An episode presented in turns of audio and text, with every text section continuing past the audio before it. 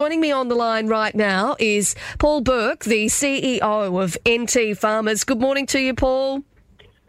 Good morning, Katie. How are you? Not Good too morning, ba- listeners. Not too bad, mate. I know um, that you are now at the moment working with producers and stakeholders to prevent the Sorry. spread. Oh, can you hear us all right there, Paul? Yes, I can. You just dropped out there for a sec. That's all right. Now, uh, I know that you are working pretty uh, well furiously at the moment after there was the positive detection of banana freckle found on a rural residential property in Batchelor a little bit earlier this week. Tell us what's happened. So yes, we um, um, had a, a very good member of the public that uh, did something that wasn't quite right with their banana plant, um, and took it into the Department of Primary Industries, or DIT as it's called now, um, and had some tests done, and unfortunately, it's come back as banana freckle, which is a real um, um, kick in the guts for a lot of people that went through this through 2013 through to 2018. So. Yeah, it's a it's a trying time for our banana industry here in the Northern Territory.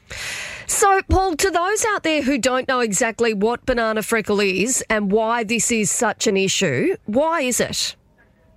So it, it, it affects the, the leaves predominantly and the fruit, and it, it gets a blemish on the fruit. So um, whilst it's, the fruit's fine to eat, and, and we encourage everyone to keep eating bananas, it does uh, have a productivity issue as well as it, it, it makes the fruit look um, not, not as it should. And so, why is that then a concern? I suppose um, if if it's still good to eat, why is it such a concern? And and why is the the most recent detection of banana freckle in the Batchelor area a worry? Um, so it, it means we can't um, take bananas across borders, so across the interstate borders. So it means that, that whatever bananas we produce here at the moment need to stay in the territory. So it has some implications around trade, and it certainly means that we couldn't export the bananas. So so for us. Um, it's it's another challenging issue in, in that, you know, plant pest space, and you know, it's something that, that you know, we, we hoped we got rid of in, in 2019, and um, all indications at the moment is this looks like a new a new um, detection. So we were clear of it in 2019, but it looks like um, we're backfighting it again. What are the steps now, uh, following on from this detection earlier in the week? What are the steps now to make sure or to ascertain whether it's contained? So at the moment, um, where, where, where we've got uh, positive cases and, and, and we're working with a couple of others um, that have potentially got some suspect um, um, plant um, on their property. So there's uh, movement restric- restrictions on those properties. Um, the department currently, through their biosecurity team, are out doing significant amount of surveillance in the area, so we can understand how widespread it is. And we've stood up a high-level working group, a banana freckle steering committee group that's got banana council and, and government officials and nursery and garden and ourselves on it. Um, and we'll make some decisions as we get more information in, but it's really early days at this stage. So it's still too early to tell how it's gotten back into the Northern Territory at this point. That's right. Um, we just don't have a handle on that yet. And given it's only been two or three days, um, we probably wouldn't expect to. But there'll be significantly more testing done. There'll be molecular testing done. So, so we'll get a better picture and a clearer picture over the coming two to three weeks. Paul, talk us through uh, when banana freckle, when we last had it in the Northern Territory, how big an impact or how damaging was it for the industry? Um, it virtually wiped the industry out.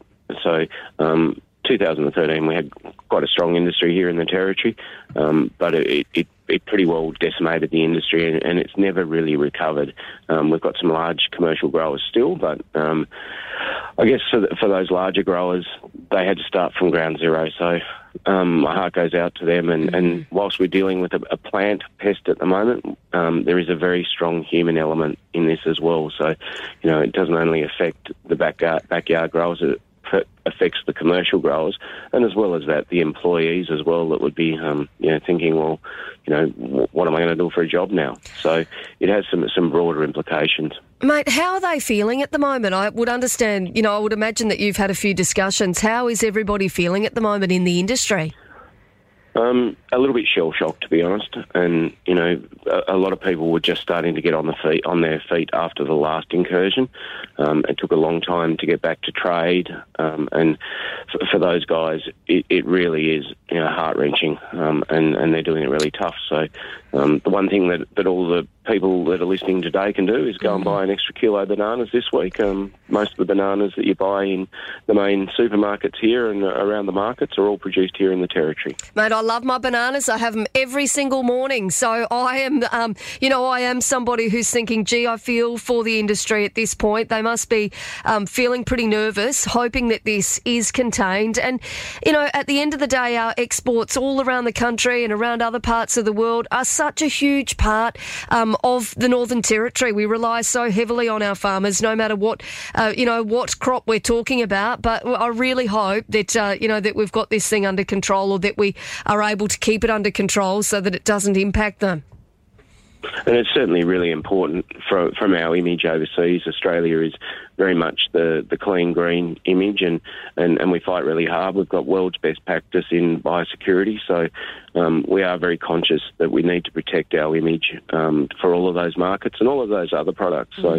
So, um, you know, we've got to continue to invest in biosecurity, and and you know, the next outbreak's only a moment away.